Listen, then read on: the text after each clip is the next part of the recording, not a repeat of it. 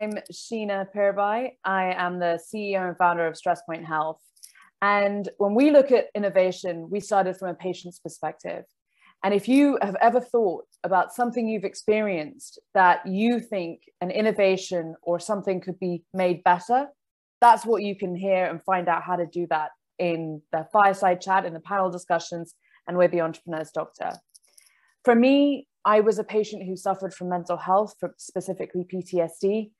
And I decided to innovate a, platform and a solutions using neuroscience and technology to fill the gap when it comes to emotional regulation.